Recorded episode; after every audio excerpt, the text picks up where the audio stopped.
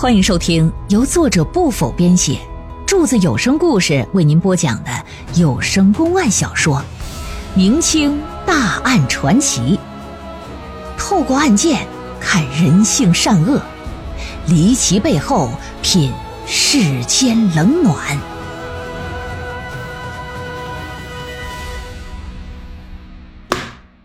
这鲍同利呀，是巧舌如簧。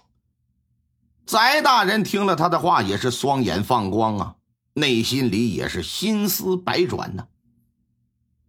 本想惩治鲍同利的他，临时可就改变主意，把鲍同利打发走之后，拿起笔纸写了一份验尸说明，同时啊，还将于大任用人不力等事全都给写了进去。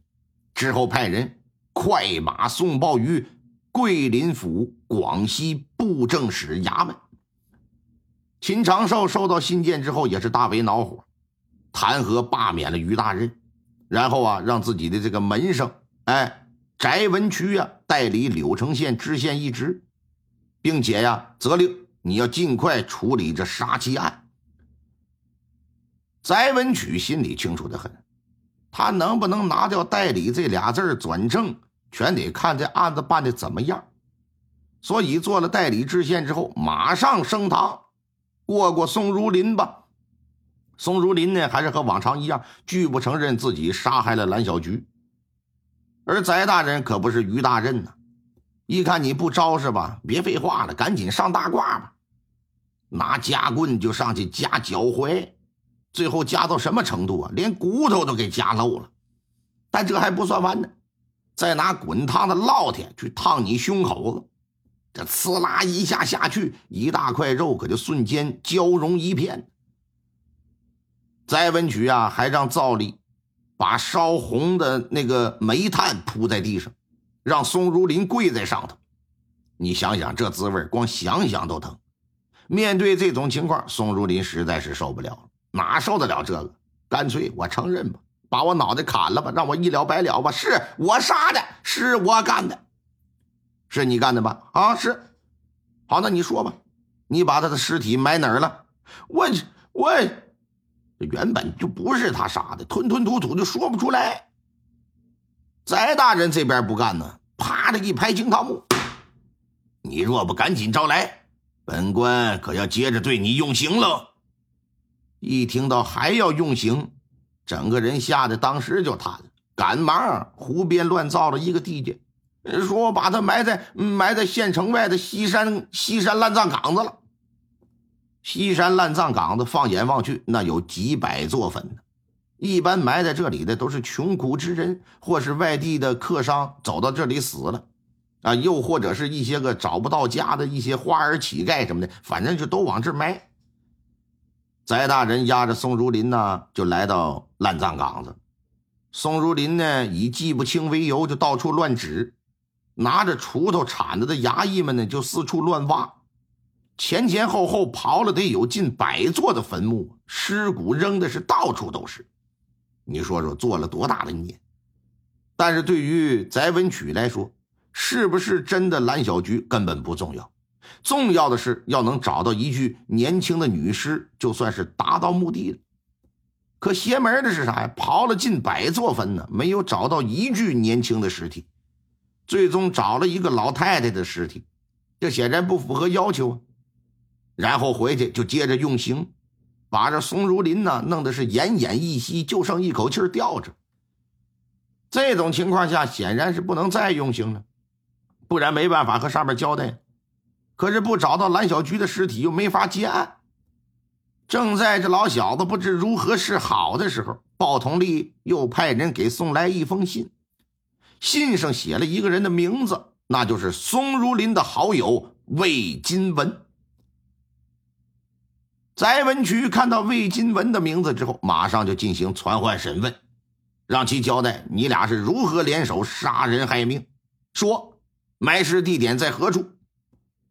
魏金文心说：“我这不是无妄之灾吗？拒不承认呢。”老爷一听，没事来接着用刑上。结果呢，魏金文。身体瘦弱，只是挨了几十板子，还没等上夹棍那一套呢，一命呜呼了。本以为通过他的嘴呀能了解到一些有用的东西，不成想他还死了。宋如林那边短期的还不能提审，上不了堂。接下来是怎么办呢？翟文曲一时可就没了主意了。正在这么个档口，鲍同立呀又亲自来了，说：“大人呐，这案子接下来您打算如何办理呀？”翟文举是脸色铁青，一双牛眼是怒目而视，瞪得溜圆呢，啥也没说，但是他的表情已经完全表达出他内心此时的所思所想了。嘿嘿嘿，大人息怒啊！其实这事儿啊也不难，宋如林已经招了，无非就是差具尸体嘛，找一具女尸就说是蓝小菊，这不就结了吗？哼，你说的倒是容易，上哪去找一具年龄合适的女尸啊？先前在西山烂葬岗刨了将近一百座坟，只刨出一老太太的尸体，老太太不也行吗？你你说什么？小人的意思是，老太太头发是白的，咱想招给她弄成黑的，再把她的脸给弄花，再拿真人的血弄出一件血衣裳给他披上，就说他是蓝小菊，这事儿不就结了吗？是吧？啊，原来如此啊！听到这里。翟文曲一直紧锁的眉头就舒展开，难看的脸色呀也变得是喜上眉梢，拿手指点指了一下鲍同立，说：“你这个家伙还真有主意。本官要是当了柳城县知县啊，我就让你啊做我的师爷。”抬，多谢大人抬，多谢大人。按照鲍同立所说，翟文渠安排了人对那老太太的死尸啊进行了假掩埋。之后呢，带着宋竹林前去指认现场，衙役把老太太尸体又抠出来，这就算是完整的证据链条形成闭合了。你说这老太太招谁惹谁了？于是乎啊，翟文曲这边就结了案，判宋如林死刑，之后就开始逐层上报复核。翟文曲的上级啊是柳州府知府，姓楚，叫楚贤学。你听这名就知道，这人是个很有正义感的官员。宋如林杀妻一案一开始就引起了他的关注。原本呢，于大任在职的时候，他就想介入调查来着。可是兰桂田一纸诉状直接上省里了，布政使呢又弹劾罢免了于大任，让翟文渠过去调查，那他就不好再插手。但是翟文渠在柳城县的所作所为。他可是有所耳闻。